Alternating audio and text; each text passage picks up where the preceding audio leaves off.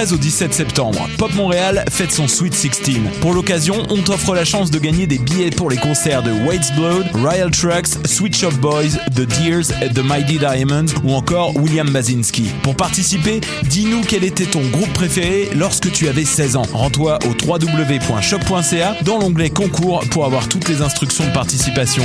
Bonne chance!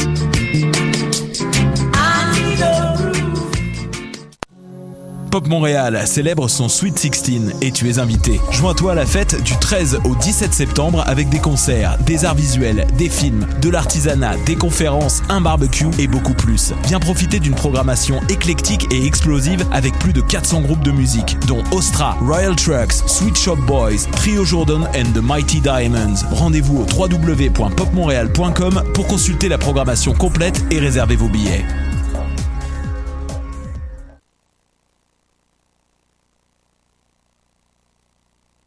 Choc.ca, c'est ton média numérique qui se lit, se regarde et s'écoute. Si toi aussi tu souhaites prendre le micro pour cet automne, tu as jusqu'au 15 septembre pour proposer un projet d'émission ou de série. Musique, actualité, humour, création sonore ou sujet inusité, court ou long format. Pour en savoir plus, rends-toi sur l'onglet S'impliquer sur le site www.choc.ca.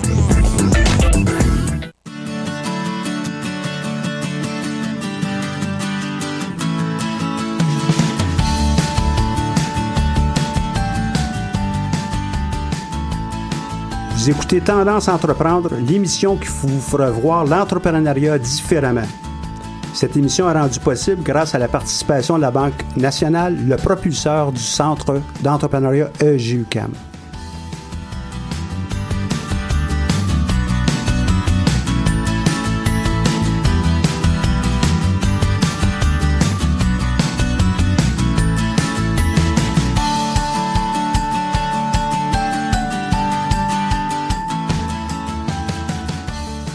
Bonjour et bienvenue sur les ondes de choc.ca pour l'émission Tendance entreprendre présentée par le Centre d'entrepreneuriat EGUCAM.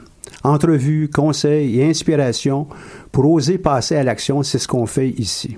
Mon nom est Michel Grenier, je suis à la barre de cette émission hebdomadaire. Je suis très heureux d'être là. L'entrepreneuriat est un sujet qui me passionne et qui me tient à cœur depuis plusieurs années. Moi-même entrepreneur, je suis également chargé de cours à l'ESG, coach en chef à plusieurs compétitions et directeur général du Centre d'entrepreneuriat EGUCAM. Mon but, rendre l'entrepreneuriat accessible au plus grand nombre de personnes, démystifier le monde des affaires et surtout de montrer à quel point il y a de la place pour tous les genres d'entrepreneurs dans le monde, notamment ici au Québec. Ainsi, à Tendance entreprendre, nous recevrons plusieurs entrepreneurs que le Centre a eu la chance de suivre au cours des dernières années. Ils viendront partager avec nous leur expérience personnelle, leur parcours, leur motivation et leur vision d'entrepreneuriat. Nous présenterons également des chroniques, des conseils et des activités, comme je le mentionnais, et ça à ne pas manquer. Bref, l'entrepreneur en vous sera servi.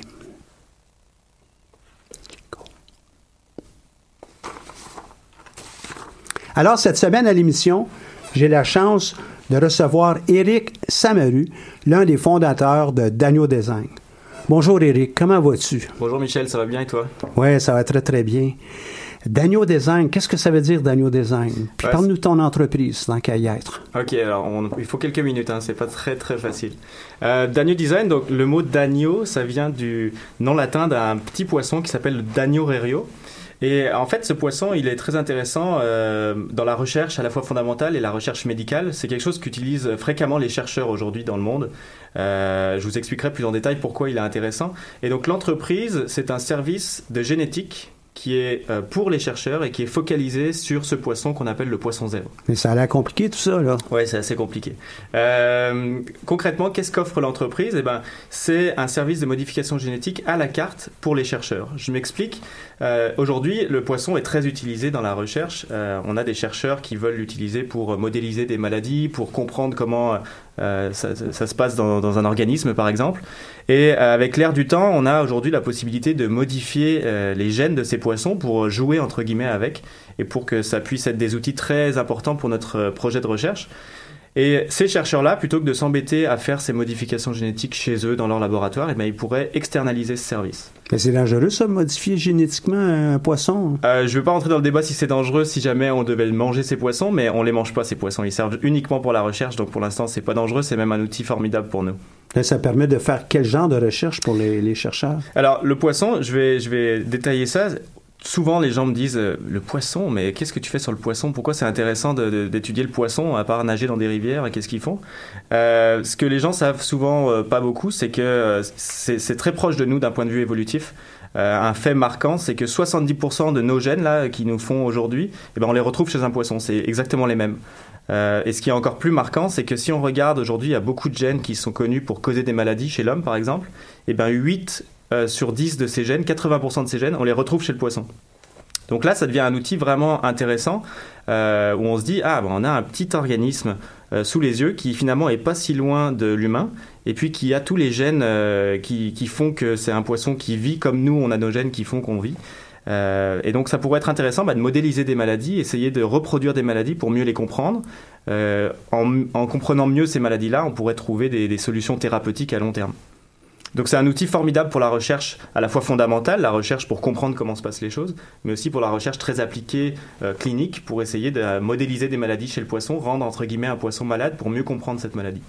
Donc par exemple, si je fais de la recherche sur le cancer, je pourrais te demander de me produire un poisson qui a ce type de cancer.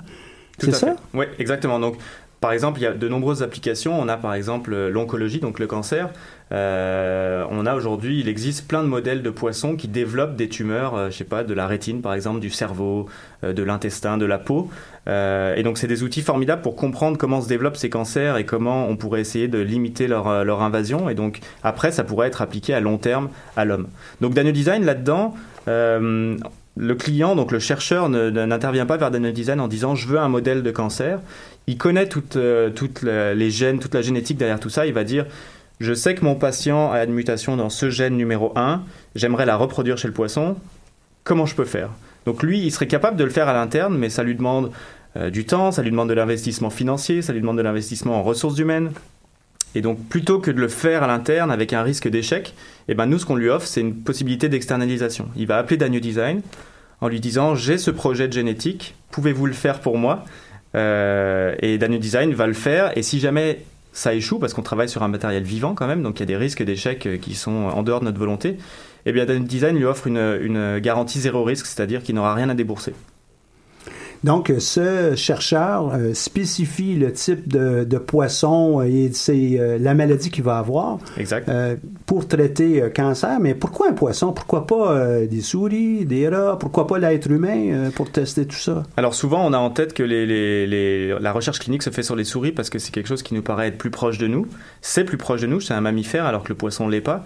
Mais le poisson, il a des avantages vraiment énormes par rapport aux mammifères et il va complémenter ce modèle de mammifère. Euh, en particulier, il est tout petit, il fait 2-3 cm à l'âge adulte. Donc euh, souvent, vous disiez les petits poissons là dans nos projets. Euh, il, est petit, donc il va tenir dans des petits endroits. Donc les, animaleries sont, beaucoup, sont très réduites en taille. les coûts associés sont réduits aussi par rapport aux mammifères. Et ce qui est vraiment intéressant, c'est que nous, on travaille à la fois sur le poisson adulte, mais surtout sur les embryons de poissons. On va regarder comment se développe euh, le poisson, comment l'embryon se, comment tout se met en place. Et ce qui est très intéressant avec le poisson, c'est que tout ça a lieu à l'extérieur de la femelle. C'est des œufs qui sont pondus. Et donc nous, on peut récolter ces œufs dès les étapes les plus précoces du développement et suivre ça sous notre microscope. Et ce qui est encore plus avantageux, c'est que l'embryon est complètement transparent, donc on voit tout se mettre en place. On voit le cerveau se développer, on voit le cœur qui se met à battre, on voit les muscles qui se forment, et euh, tout ça euh, live sous notre microscope. Et ce qui est vraiment fascinant aussi, c'est que euh, ce poisson se développe très très vite, ce qui met des mois dans l'embryogénèse humaine. Chez le poisson, en 24 heures, on a tous les organes qui sont déjà euh, euh, développés. Donc ça permet d'accélérer la recherche pour ces chercheurs. Exact. Donc vous avez un avantage qui est clair. Exact. On ne cherche pas à substituer, c'est-à-dire que les chercheurs qui travaillent sur la souris sont spécialistes là-dedans. on ne cherche pas à les convaincre à dire le poisson serait mieux. Nous, on s'adresse surtout à des chercheurs qui utilisent déjà le poisson ou qui envisagent d'utiliser le poisson. Euh, soit ils ont un besoin, euh, ils ont beaucoup de modifications génétiques à faire, donc nous on leur permet de, sous-traiter ça. Soit c'est des nouveaux venus dans le monde de la recherche sur le poisson et donc ils n'ont pas à acquérir les connaissances nécessaires, on s'occupe de ça pour eux. Donc, toi, tu es un, entrepreneur scientifique. C'est pas le bagage que tu as accumulé juste au cégep ou euh, ici au bac que, qui te permet de faire ça. Tu as déjà un bon bagage scientifique. Moi, j'ai une formation purement scientifique. J'ai une licence et puis une, maîtrise en France, un doctorat en France. Et puis là, je suis, je suis chercheur postdoctoral ici à Montréal depuis 4 ans.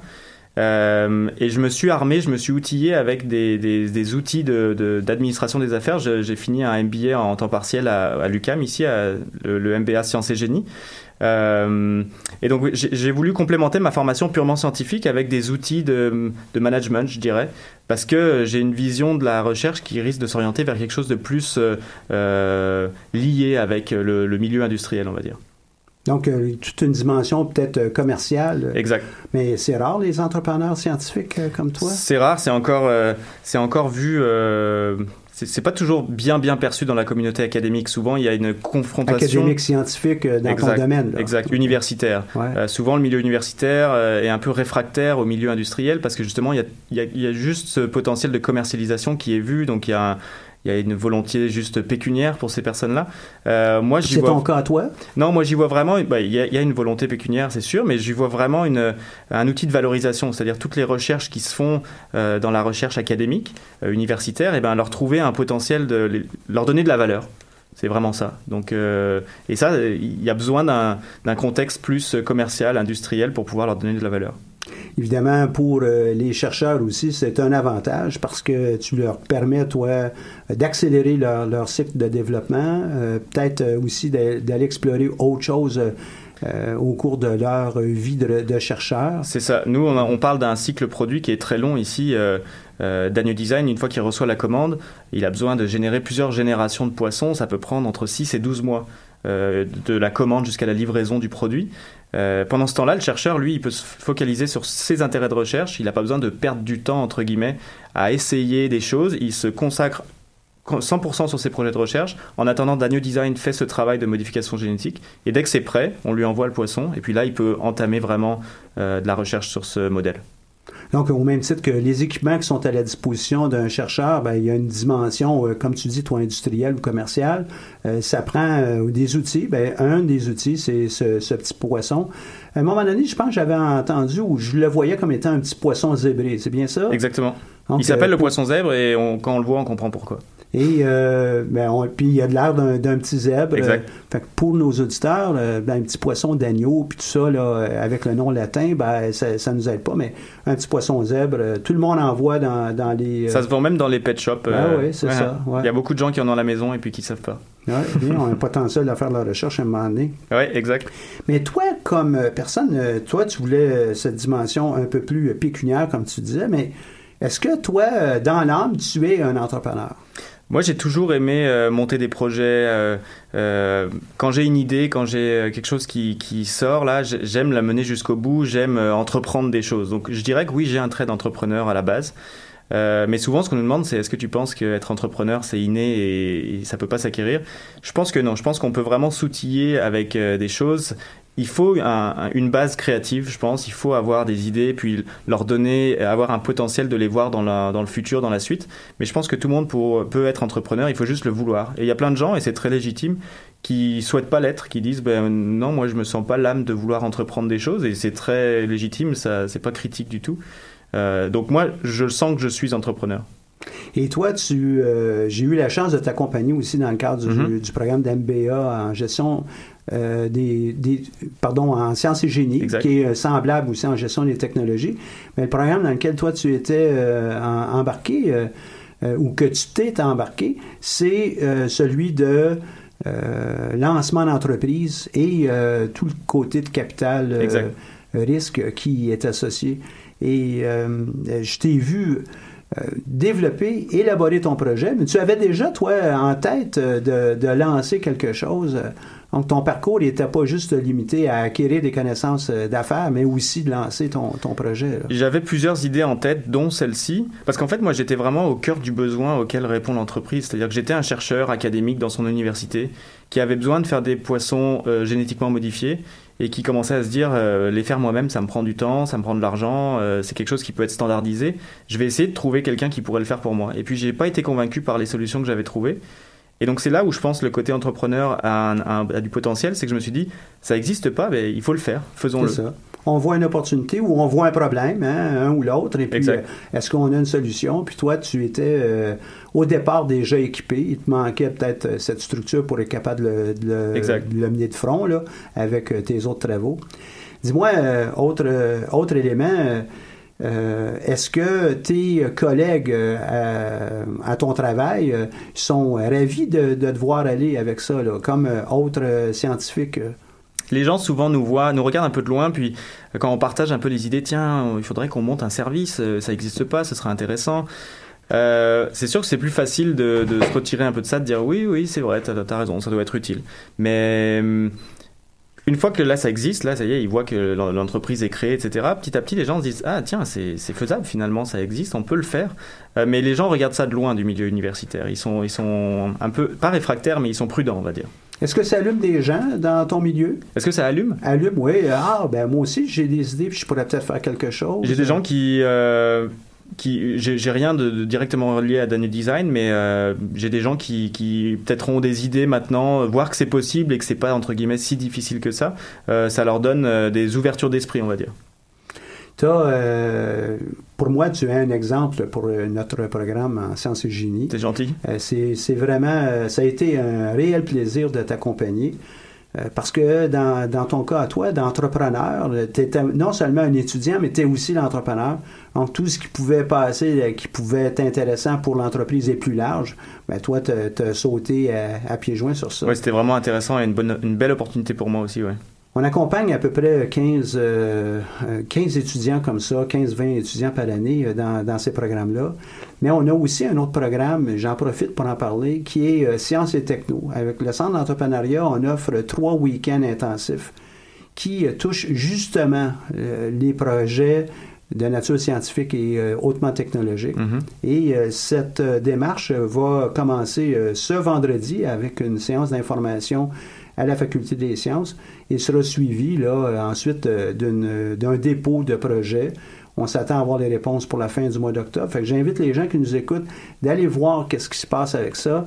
Euh, sur le site du Centre d'entrepreneuriat et venez nous voir ce vendredi. On pourra répondre à toutes leurs questions.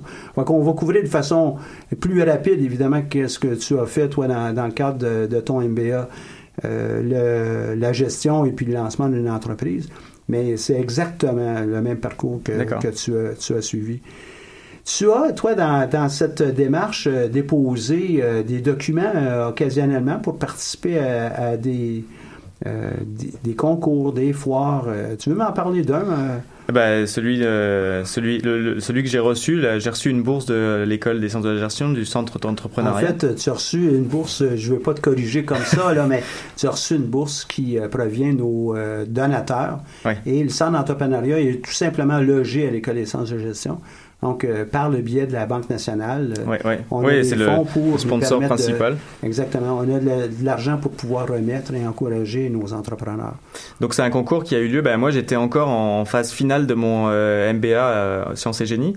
donc, comme, comme tu le disais, j'ai eu la chance d'être assisté par des professeurs, par des étudiants qui étaient avec moi dans l'équipe. et avec le travail qu'on avait fourni, ben, je me suis dit, il faut que je postule à cette, à cette bourse-là. Donc, c'était quelque chose qui, qui était fait pour les jeunes entreprises pas encore créées ou fraîchement créées. Puis Dano Design a juste euh, une année là, donc c'était le cas de l'entreprise. Euh, et donc euh, c'était un, il fallait donner un sommaire exécutif de six pages, quelque chose de très très concis, alors qu'on avait travaillé très longtemps pour faire un document de 30 pages. On était content, on avait beaucoup d'annexes. Donc le gros travail, ça a été de, de réduire tout ça. Et en fait, c'est vraiment intéressant d'un point de vue personnel parce que ça nous montre où est l'essentiel, qu'est-ce qu'on doit dire, surtout dans un, dans un projet ici qui ne parle pas nécessairement au grand public. Et donc, euh, ça a vraiment été l'occasion pour moi de, de, de, me concentrer sur quelles sont les priorités de l'entreprise, qu'est-ce qu'elle offre, être vraiment sharp dans les définitions. Euh, ça a vraiment été quelque chose de, très bien pour moi. Et puis apparemment, ça a apporté ses fruits puisque j'ai eu un prix à ça. Donc, pour toi, le bénéfice de participer à un concours, c'est pas juste d'obtenir de l'argent, c'est aussi le processus, euh, la réflexion qui est en arrière de ça, le raffinement, le, euh, le, sommaire qu'on a à faire euh, en peu de temps. C'est sûr que l'argent, c'est important parce qu'on a beau faire toutes les projections financières, on a toujours des coûts initiaux là, qui nous tombent dessus, puis on est content d'avoir une, une, aide initiale. mais c'est vraiment ouais, toute la démarche, être accompagné tout le long, prendre le temps, puis prendre beaucoup de temps pour, pour, pour créer un, produit à la fin, un, un, papier qui va résumer vraiment l'entreprise, puis ça nous met des choses très au clair dans la tête. Et puis c'est aussi, ça nous donne bah, de la crédibilité pour la suite. Euh, la, bourse Mon Entreprise du centre d'entrepreneuriat, c'est quelque chose d'assez local, mais ça nous ouvre les portes à, aller voir plus loin. Et puis ça nous donne un peu la confiance en nous de se dire, ben, il n'est pas si bête mon projet. Ouais. Et euh, dans tout ça, tu as été accompagné, toi, par euh, une conseillère au centre d'entrepreneuriat. Exact. Tantôt, tu m'en parlais en ronde. tu étais vraiment ravi de, du, du, défi qu'elle te posait régulièrement. Là. Raconte un peu. C'était Christine Joly, donc je la remercie si elle écoute en ce moment. Euh, qui, est, qui fait partie du centre d'entrepreneuriat. Donc elle a pris, euh, m'a pris un peu sous son aile. Elle avait plusieurs entrepreneurs euh, qu'elle qu'elle suivait. Euh, et je me rappelle, moi au début, j'allais voir Christine, j'avais, j'avais vraiment bien résumé, bien vulgarisé mon, mon projet, parce qu'il y a besoin de vulgariser, je peux pas arriver en parlant dans un jargon scientifique. Et puis souvent, elle me regardait droit, dans les yeux, puis elle me disait, écoute Eric, j'ai rien compris. Et et ça, elle a dû voir que de temps en temps, euh, j'avais les yeux qui tombaient, mais euh, c'est vraiment ça que finalement, je rentrais chez moi, je disais, punaise, elle a rien compris, c'est pas normal, il faut que je recommence. Donc là, je vulgarisais encore plus, j'enlevais des éléments où je me disais, ça c'est essentiel, si j'enlève, on comprend plus rien. Et puis, ben, je me suis rendu compte qu'on peut reformuler, on peut refaire les choses pour que ça aille vraiment droit au but. Et finalement, c'est ça, vendre le projet d'une entreprise, c'est aller droit au but. Donc Christine, elle a été d'une aide euh, incroyable pour mon projet en, filtrant, en enlevant, en élaguant le projet pour qu'à la fin, il n'y ait plus que les mots essentiels que tout le monde va comprendre et que quand je présente ça à un investisseur, il va pas rien comprendre, il va, il va tout de suite euh, voir le, but de l'entreprise. Et c'était aussi un exercice que tu avais fait dans le cadre de ton cours en sciences et génie, avec euh, une équipe aussi de travail. Et, lorsqu'on travaille en équipe, on ajoute une dimension de complexité aussi. Hein. C'est plus compliqué, peut-être pas plus complexe, mais certainement plus compliqué. Et euh, c'est le propre aussi de plusieurs entreprises. On ne travaille pas seul dans tout ça. Là. Ouais, c'est difficile. On travaille avec des gens, donc il faut leur faire confiance. Moi, j'ai eu la chance d'être entouré par des gens vraiment qui étaient compétents. Euh, on n'a pas travaillé directement sur le, projet de pages à remettre à l'entreprise, mais on a fait tout le travail de fond. On a fait le, gros travail de 30 pages derrière qui permet d'aller chercher les moindres détails. Et donc ça, ça a vraiment euh, créer les bases solides du projet pour que moi après je puisse euh, jouer avec ces données qui étaient robustes pour pouvoir les présenter et qu'elles soient légitimes et puis ça j'ai eu la preuve qu'elles étaient solides. Si tu permets, on va aller à une petite pause musicale avec euh, de la musique d'entrepreneurs d'ici. Les gens vont probablement le reconnaître.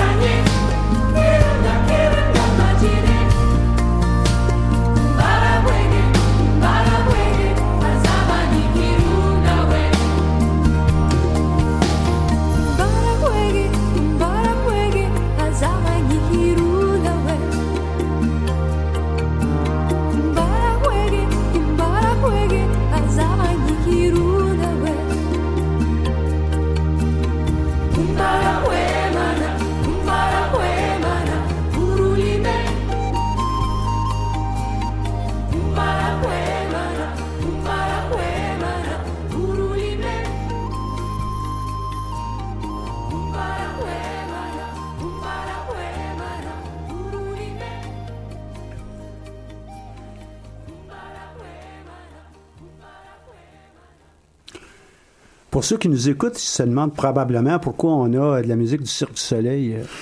et ben, ça, ça, peut paraître un peu un, peu anodin, un peu euh, off, mais c'est euh, pour nous, euh, ici au Québec, c'est un grand entrepreneur qui a su mettre ensemble toutes sortes de choses.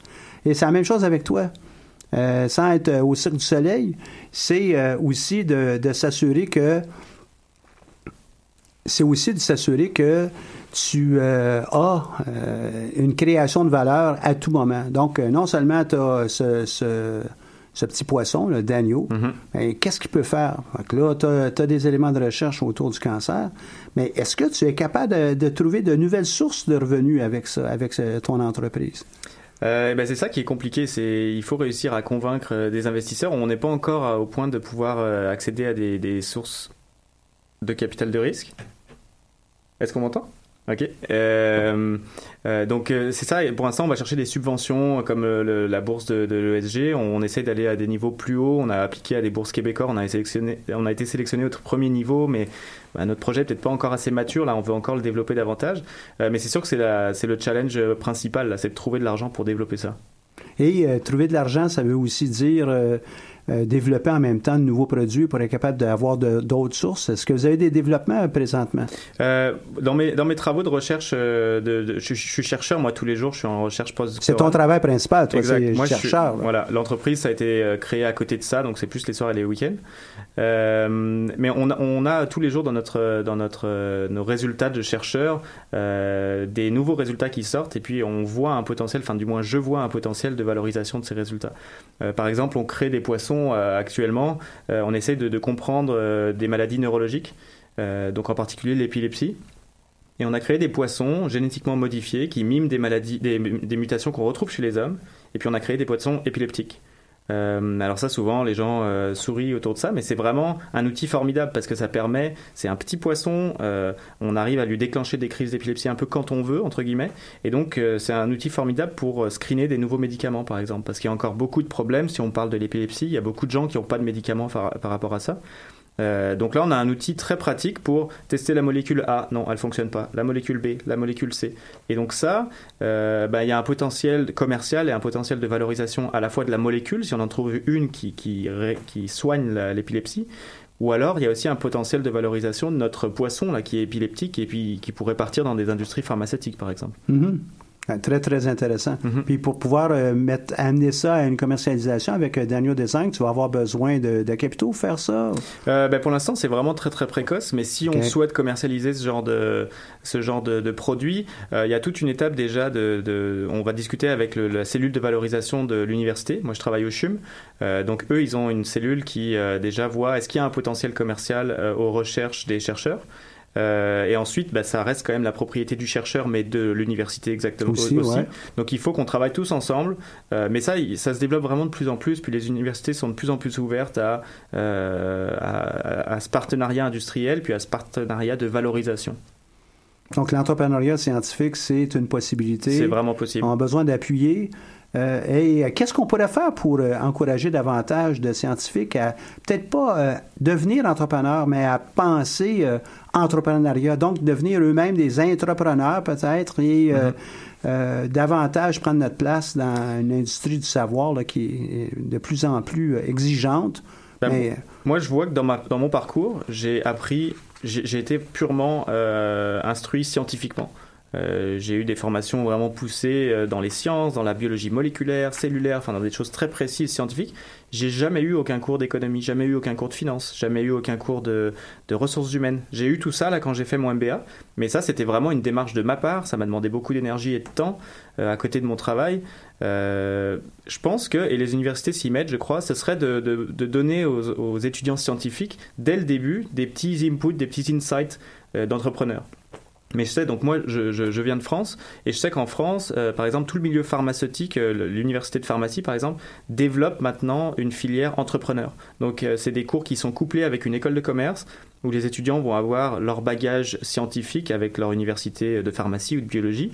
Euh, et à côté de ça, ben, ils vont être formés ou du moins ils vont être, ils vont connaître, ils vont être outillés avec ben, les, principes de base d'économie, de finance. Moi, il y, a, il y a trois ans, quand on parlait d'un taux directeur de banque, je ne savais pas du tout ce que c'était. Quand on parlait de euh, de, des lois du travail. Je, je connais ça comme euh, la personne lambda dans la rue, quoi. Donc je pense que ce serait de donner euh, envie aux gens très précocement en leur donnant des petits insights. Soit ça te plaît et tiens, tu vas essayer de coupler les deux. Soit non, ça te plaît pas, tu veux continuer en scientifique pur et dur. Et puis c'est très bien comme ça. C'est en outre pourquoi on, offre nos ateliers midi à toute la clientèle de, de l'UCAM, mm-hmm. donc peu importe la faculté. on a des sujets qui sont très terre à terre. Par exemple, euh, je ne suis pas certain que je suis un entrepreneur. Euh, je crois être entrepreneur, mais je, n'ai pas d'idée. À quel endroit je trouve des idées? Euh, comment on valide ces idées, etc. comment on monte un plan d'affaires? Est-ce que j'ai besoin de faire un plan d'affaires? un plan marketing, etc. tous ces ateliers ont lieu les mardis et les jeudis. Mardi au R2205 et les jeudis au R2895 bien que ce n'est pas euh, au niveau MBA, mais on touche quand même euh, beaucoup de ces sujets, 40-50 sujets euh, tout au long de l'année. Dans, dans ta démarche à toi, qu'est-ce qui fait que toi, tu avais déjà cette intention de lancer une entreprise par rapport par opposition à tes collègues qui sont davantage penchés sur l'aspect scientifique de la chose? moi, j'ai toujours eu un peu cette, ce feeling euh, d'avoir envie de prendre les choses puis de les développer là.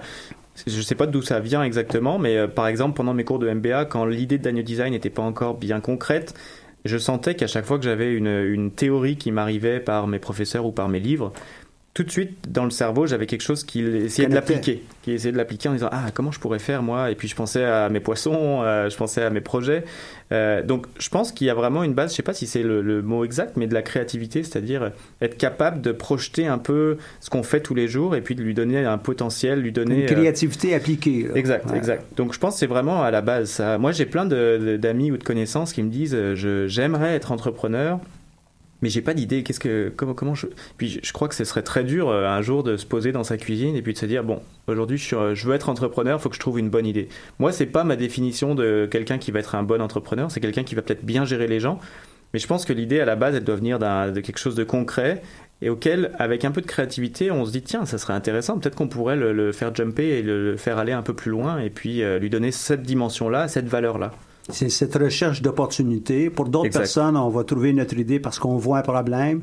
Euh, on va imaginer une solution et il y en a toutes les sortes euh, des entrepreneurs. Puis la recherche d'idées va être euh, multiple. Je pense que c'est vraiment ça, c'est voir le potentiel, l'opportunité de, de, quelque chose qui nous paraît basique, réussir à lui donner une dimension supplémentaire. Est-ce que je pourrais dire que pour toi, la qualité première d'un entrepreneur, c'est d'être créatif à ce moment-là? Je pense que c'est la qualité première, mais elle n'est pas suffisante. Par exemple, euh, encore une fois, moi j'ai pas mal d'amis de, de, ou de connaissances qui me disent j'ai une super idée, on va monter ça, euh, il, faut, il faut le faire. Mais finalement, ils le font jamais. Ou euh, beaucoup de gens disent aussi ah j'ai eu cette idée il y a 5 ans, j'aurais dû là, j'aurais été pionnier. Donc l'idée elle est là, elle est intéressante, mais il faut oser. Après, je pense c'est le deuxième mot. Hein, il faut, faut, faut se lancer. Et ça, c'est vrai que c'est jamais facile. Et donc, faut essayer ben, de trouver autour de soi qu'est-ce qui peut nous aider. Donc, c'est comme les, les, les centres d'entrepreneuriat, par exemple. Trouver des aides, trouver des outils autour. Faut pas, faut pas être trop pressé. Faut pas se dire, euh, faut que je le fasse vite, je vais me faire scooper. Il faut prendre le temps, mais il faut oser. Et ça, c'est vraiment euh, le deuxième mot, je pense. Euh, juste avoir l'idée, ça sert à rien. Mm. Et puis la, troisième chose, ce serait de, ça me vient aussi là, ce serait de partager. Encore une fois, il y a beaucoup de gens qui disent j'ai une super idée, mais je, je préfère pas t'en parler. Euh, et ça, moi je me rappelle, j'avais eu un prof, ou euh, je sais plus si c'était un prof ou euh, dans un séminaire que j'avais entendu ça. Parlez-en, là je crois que c'était un TED Talk. T'as une idée, parle-en, ça sert à rien de la cacher. Je veux dire, si quelqu'un a la même idée, s'il se lance pas, elle va, elle va, elle va pas te faire de mal. D'ailleurs, je pense que 90% des gens qui ont une idée sur à peu près n'importe quoi ne passent pas à l'action. Exact, exact. Donc, et puis, le fait que on ait une idée avec des petits poissons comme ça, toi, tu as monté une recette, une façon de faire, euh, une entreprise autour de, tout ça. C'est parce qu'il faut passer à l'action et puis ta combinaison va nécessairement être différente de la combinaison d'une autre personne. Et puis, en en parlant à nos amis au début, même si c'est des étapes très précoces, c'est là où on va commencer à, sculpter l'idée. Au début, on arrive avec un gros tronc d'arbre euh, qui est euh, brut et puis petit à petit, on va lui donner des coups et puis ça fait mal. on parle de ça à des amis puis ils disent non, non, ça c'est nul, ça sert à rien. Bah, il faut, faut, prendre un petit peu de recul par rapport à ça, mais on voit la réaction des gens là, quand, ils vont, quand ils vont voir le projet qui leur arrive dessus. Bah, si tout le monde dit non, ça va pas, c'est qu'il y a peut-être un problème. Donc, bah, on va faut, faut, faut, être aussi persévérant. On va essayer de tourner le, tourner le problème d'une autre manière, essayer de lui donner d'autres coups de hache pour qu'il ait une forme différente. Et les gens qui, qui euh, nous écoutent savent que j'utilise souvent les métaphores, mais celle qui me vient en tête avec euh, la créativité et le oser. Euh, c'est un peu euh, une chanson euh, française, donné, tout le monde veut aller au ciel, mais personne ne veut mourir. Hein? Exact. Et il faut passer à l'action. On veut faire quelque chose. c'est là qu'on démarque, ou on dénote ceux qui vraiment vont avoir du succès. Mais ce serait probablement vrai aussi pour le scientifique. Exact. Mais hein, entreprendre euh, des études, euh, c'est une chose. Ensuite, il faut euh, passer à l'action dans une profession et puis. Mais les gens voient souvent ça comme un énorme risque, comme on saute dans le vide et puis on ne sait pas où on tombe. avant de sauter, déjà, il faut mettre les bons harnais, c'est-à-dire. si ça se trouve, on va avoir une idée, on va y penser pendant plusieurs années, on va aller trouver des, de l'aide, des, des, des, conseils, et puis on va se dire, ben non, finalement, c'est peut-être pas une bonne idée, puis c'est pas grave, je veux dire, c'est faut pas se dire j'ai une idée, si je commence à trop y réfléchir, je vais être obligé de me lancer. Je pense que ça fait, ça fait mal parce qu'on pense pendant longtemps à quelque chose et puis à la fin c'est un peu avorté, mais ça fait partie du processus aussi quoi. Donc le, moment où ça peut faire peur, c'est le moment où il faut sortir peut-être un peu d'argent, ou le moment où il faut déposer un nom, le moment où on engage d'autres personnes avec nous. Mais juste avant, euh, il faut en profiter là, c'est que de la créativité puis euh, du potentiel. Ouais, très très intéressant. Et euh, si tu avais à, définir, on a compris euh, la créativité, on a compris aussi d'oser. Euh, si tu avais un conseil à donner à un entrepreneur scientifique qui pense peut-être se lancer en affaires, qu'est-ce que tu leur dirais? Ben, ça revient un peu à ce que j'ai dit, mais ce serait surtout d'en parler. Moi, je pense que l'erreur à ne pas faire, c'est de dire j'ai mon idée, il faut surtout pas que j'en parle, sinon je vais me faire scooper. On peut te la voler, ton idée On peut la voler, mais euh, si on y pense, ça veut dire qu'on est le premier à y penser déjà. Donc si on est le premier à le partager, on a une longueur d'avance sur celui qui y pense dans son coin, mais qui ne l'a pas encore partagé. Donc ça, je pense que c'est vraiment le conseil. Moi, encore une fois, je, je, veux pas aller embêter les gens qui me disent ça, mais souvent, euh, j'ai une idée, mais là, je peux pas t'en parler, c'est vraiment trop, euh, trop risqué. Euh, à moins que ce soit vraiment quelque chose euh, super sexy, là, je pense que ça peut pas arriver. Puis il faut oser en parler, et c'est là où l'idée justement, elle va se, elle va, se concevoir, et puis elle va prendre les formes qui lui vont lui donner du potentiel d'aller loin. Ça ne veut pas dire ne pas se protéger au niveau de la protection de, notre euh, propriété intellectuelle, déposer un brevet, des marques de commerce. Ça ne veut pas dire, hein, tu ne nous dis pas, oubliez tout ça. Non, non, non, mais, mais... même tout ce qui est brevet, nous, je sais qu'on a pas mal d'aide dans notre structure académique sur est-ce qu'on devrait breveter ça Est-ce qu'on euh, un brevet, il faut faire aussi attention. Il y a beaucoup de gens qui disent je vais breveter ça. Euh, un brevet, c'est la force qu'il a, c'est le, pouvoir de le défendre si un jour quelqu'un s'attaque à lui. Si on est tout seul dans notre chambre et qu'on pose un brevet sur quelque chose, euh, quelqu'un pourra dupliquer notre idée et puis on pourra pas défendre notre brevet. Donc moi, je pense qu'il faut garder ça en tête, il faut protéger euh, euh, sa propriété intellectuelle, mais ce qui est le plus intéressant à protéger, c'est justement euh, toute la créativité autour du projet et où est-ce que je vais l'emmener? Ça, il n'y a que toi qui le sais finalement. Le savoir-faire, hein? Exact. la recette de pâté chinois, elle est simple, hein? Ici au Québec, steak, blé d'Inde, patate, mais on a tous des recettes qui sont différentes. Exact. apprêtées à nos besoins. Comme toi, tu as des, tu as des concurrents, toi? pour Daniel Design?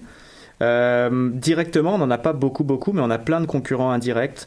Euh, le, concurrent le plus indirect, c'est les, chercheurs eux-mêmes, c'est-à-dire qu'ils ont souvent des problèmes financiers euh, parce que c'est difficile de trouver des subventions de recherche, et donc ils vont dire je vais le faire à l'interne. Ça, c'est notre plus grosse concurrence, de, le chercheur qui veut pas sous-traiter. Donc notre gros défi, c'est de lui faire comprendre que ça va lui coûter moins cher de sous-traiter. Ben L'argent qui va sortir quand il va payer le poisson, ça va le lui paraître. aussi, hein, pour le chercheur, c'est. Mais ça, c'est des choses qu'il réalise pas vraiment parce qu'il y a quelqu'un qui est là dans le laboratoire, ben, on va le mettre dessus, mais finalement il y a un an de salaire qui passe là-dedans, il y a plein d'essais qui passent là-dedans, finalement ça donne rien, on a perdu de l'argent et du temps. Puis vous, vous avez quand même une avance euh, sur euh, ces gens qui le font pour la première fois. Exact. Nous, on sait bien faire ça. quelques exact. fois qu'ils le font. Exact. Eric, ça a été une euh, entrevue avec toi qui était extraordinaire. Eh ben, génial. Euh, une, inspiration pour plusieurs scientifiques. J'espère que nos gens à la faculté des sciences et, et ailleurs qui ont des des avancées scientifiques euh, intéressantes vont aussi euh, s'ouvrir à l'idée de oser, euh, oser et peut-être prendre une partie de, leur savoir, créer une entreprise, puis on est là pour les appuyer. Super. Eric, merci beaucoup. Merci Michel. Bonne chance à Daniel Design. Bonne chance à toi dans tes recherches. Merci et bien. puis au plaisir de te reparler bientôt. OK, bye.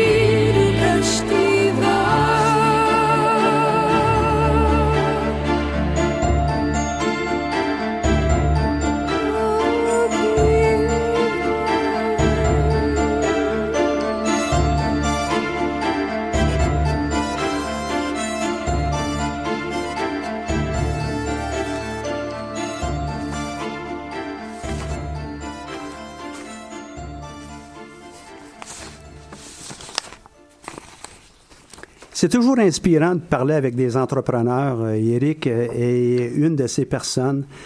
Euh, j'ai dû le laisser aller parce que ben, il retourne à son boulot. Vous comprendrez qu'un entrepreneur peut avancer lorsqu'il travaille sur sa, son entreprise et dans son cas, lui, ben, il est aussi chercheur, donc il doit retourner. C'est pas tellement loin d'ici. Mais en jasant avec lui, j'ai essayé de faire ressortir quelques traits de personnalité d'un entrepreneur. Et il y a quelques, temps, j'ai mis la main sur euh, un sommaire, euh, une euh, rubrique qui a été écrite par Melanie Benson Strick et que j'ai adapté pour les besoins du travail qu'on fait au centre d'entrepreneuriat, mais aussi dans le cadre de, de certains cours que, que, je donne. Ce qu'on a remarqué, et je partage tout à fait son point de vue, c'est qu'il y a sept traits de caractère qui euh, touchent vraiment les euh, entrepreneurs, qui permettent de, se démarquer et c'est ça, ils deviennent à un moment donné des, entrepreneurs extraordinaires. Puis je, suis persuadé que vous allez voir euh, le parallèle avec certaines personnalités. On va commencer avec le premier, la clarté du but. Clarté du but, c'est de savoir exactement ce qu'on va faire, où est-ce qu'on va aller et éventuellement être capable de déterminer le chemin pour se rendre à ça. Un peu plus tôt ce matin, je parlais avec un groupe d'étudiants. Euh, ben, c'est quoi votre but? Euh? Ah, ils disent, nous, on veut être sur un podium. Ben, le podium, c'est un peu comme je vais être sur la cime du Mont Everest. Mais euh, est-ce que c'est ça le seul but? Ça, c'est la, finalité. Notre but, en fin de compte, c'est de parcourir la distance pour se rendre au, à la cime du Mont Everest. Donc, en ce faisant, il faut avoir des buts qui sont très clairs. Donc, la clarté du but, il faut toujours garder ça en tête. Et puis c'est à partir de là qu'on est capable de choisir nos actions, de prendre des décisions qui sont en ligne avec notre but. Et euh, je signe régulièrement une chronique à des étudiants où je leur dis tout compte, chaque décision et chaque action doit vous approcher de votre but. C'est pas pour rien, chacune de nos activités doit être comme ça. Et euh, c'est probablement un trait de caractère, ça, d'un Guy la liberté. La musique qu'on vient d'entendre, euh, Cirque du Soleil, euh, on, comprend, euh, après avoir lu puis compris un peu ce que Guy La Liberté a fait pour monter du Cirque du Soleil, il fallait que ça soit très clair. Là, me dit, ben, c'est pas compliqué, on remplace les animaux par des êtres humains. ouais, mais comment on assemble tout ça? Comment on, avance dans notre aventure tout en gardant les ressources euh, autour de nous, avec nous et dans la même direction. Clarté du but. en même temps, bien, clarté du but veut aussi dire il faut qu'on soit capable de dire non. Est-ce que c'est en ligne avec notre objectif final, oui ou non? Si ça ne l'est pas, ça nous impose un détour, peut-être qu'on doit dire non, tout simplement. Ça a l'air facile de dire ça, tout simplement, mais si on voit un peu aussi l'histoire de l'entreprise Apple, après que euh, Steve Jobs eut, été mis à la porte de son entreprise parce que il était peut-être pas la personne la plus facile euh, dans, la gestion et euh, au quotidien, mais aussi avec le conseil d'administration, on l'a mis à la porte et il a été remplacé. Dans le temps de le dire, l'entreprise s'est mise à développer toutes sortes de nouveaux produits et les mettre sur le marché. Si je ne me trompe pas, il y avait plus de 200 produits au moment où euh, Steve Jobs a été rappelé. S'il te plaît, Steve, viens nous aider parce que l'entreprise ne va pas bien financièrement et autrement. Il est entré en poste et dans le temps de le dire, en quelques mois, il a passé de ses 200 produits à, je crois, ses 8 produits. Peut-être quelqu'un va m'écrire, va me dire c'est 6 produits. Là. Bravo. Euh, je, vous dis bienvenue aussi avec ces commentaires. Je n'ai pas la, la science infuse avec toute l'histoire d'entrepreneur. Mais une chose qui est certaine, c'est que lui a été capable de dire non à une série de choses qui n'étaient pas au centre de la création de valeur de l'entreprise Apple. Un troisième euh, trait de caractère vraiment important, c'est la confiance. Ben, comment on développe une confiance? Ben, tout d'abord, on fait des choses. Il faut passer à l'action. Un peu comme on a entendu avec Eric tantôt, il faut absolument oser. On doit avoir des idées, il faut oser. Euh, traduit en, québécois, je vais appeler ça, moi, passer à l'action. Passer à l'action, ça demande j'ai confiance en mes moyens. Je sais que je vais peut-être faire des erreurs. Je sais que peut-être euh, on va avoir euh, des accrochages à gauche, à droite avec toutes sortes de problèmes qu'on va rencontrer. Mais je dois avoir confiance que je prends les bonnes décisions, je vais jusqu'au bout. Et si jamais j'ai fait une erreur, ben, je reviens un peu en arrière, on change. Puis ça aussi, cet élément d'adaptabilité d'un, d'un entrepreneur, c'est essentiel. Bon, euh, des fois, je fais des parallèles aussi avec euh, d'autres professions. Mettons, parent. Ben, il faut être adaptable. Il faut être capable aussi de, euh, à l'occasion de changer d'idée, changer de route parce qu'on s'est trompé ou bien il y a de nouvelles avenues qui sont peut-être plus intéressantes. Si on est chercheur, encore là, on doit être capable de s'adapter aux nouvelles informations qui nous sont amenées euh, etc. Donc, c'est pas juste pour l'entrepreneur, mais cette euh, adaptabilité vient du fait qu'on a confiance dans nos moyens, nos façons de faire. Un quatrième élément serait d'être capable de prendre des risques calculés. Risque calculé euh, veut dire peut-être oser faire du, du, saut en bungee, ça c'est correct, mais peut-être que le côté calcul, c'est juste s'assurer que la longueur de l'élastique, elle est, euh, elle est assez courte pour pas qu'on ait frappé le sol, d'une part, euh, que ce soit bien attaché, d'autre part, euh, que l'harnais qui nous tient soit aussi très solide. Donc la prise de risque calculée, oui, on peut se lancer, mais faisons attention à un certain nombre de choses et questionnons, demandons des questions autour de nous. Euh, à savoir, euh, est-ce qu'il y en a qui ont de l'expérience dans ça? Qu'est-ce que je dois faire? Comment je dois le faire? Un peu ce que Eric nous disait tantôt, euh, il faut en parler de notre projet. L'entrepreneur qui garde tout pour lui, et on en a des, des exemples, nous, au centre d'entrepreneuriat, des entrepreneurs, ça fait peut-être cinq fois, dix fois qu'ils viennent nous voir, et on ne sait pas encore quel est leur projet. Ils viennent chercher de l'information, mais c'est tellement difficile de, donner du conseil qui est adapté si on ne connaît pas le projet. Ben, ça, nous limite. Et évidemment, ça limite la vitesse de, ces gens-là. Et euh, ils prennent des risques euh, jamais. Donc, parce qu'on ne prend pas de risques, on ne bouge pas. Donc, on n'ose pas. Donc, on ne passe pas à l'action. Et on a euh, de la difficulté à, avoir un certain rythme. Dans l'exemple qu'on a eu avec Eric euh, un peu plus tôt avec Daniel Design, on parle d'une gestation pour son entreprise euh, qui est de plus d'un an. Et il était déjà un expert sur plusieurs facettes de cette entreprise.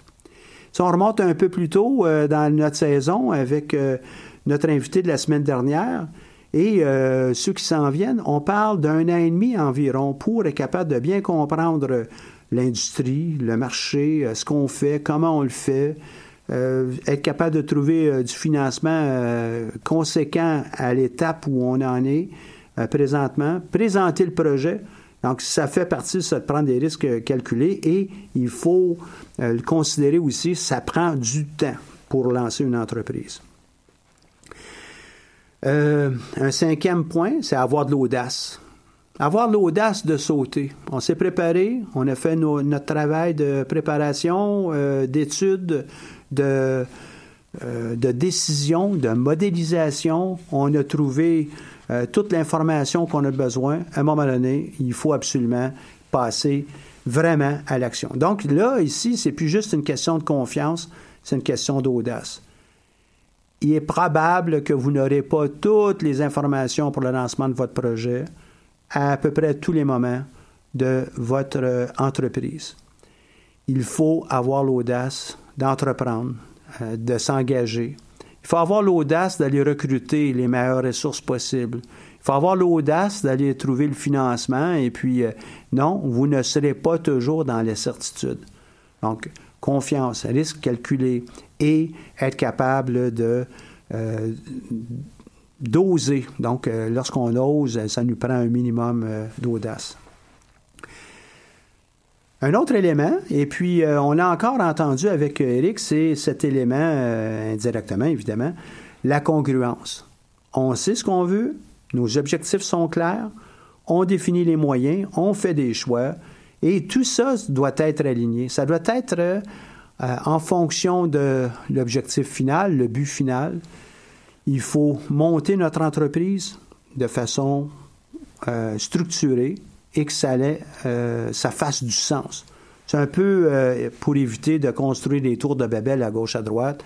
on veut avoir un plan, on y va en continu et on lance notre entreprise. Car là, je vais revenir avec tout compte. Hein. Chaque décision doit vraiment nous permettre d'avancer tous les jours. Un petit pas chaque jour va faire une immense différence. Et finalement, la septième euh, trait de personnalité des entrepreneurs euh, extraordinaires, des, entrepreneurs qui ont du succès. Et puis, ça, probablement que ça vaut aussi pour euh, d'autres professions. C'est l'attitude du tout est possible. Donc, lorsqu'on est entouré des gens, de gens qui sont toujours dans un mode Ah non, ça, ça fonctionnera pas, non, on n'a pas pensé à ça, on n'a pas pensé à ça, et que ça fait des semaines, des mois que c'est comme ça, ben, c'est rafraîchissant d'avoir quelqu'un qui nous dit oui, c'est possible, let's go. Est-ce que ça veut dire que c'est une certitude? Non. On sait tout simplement que tout est possible.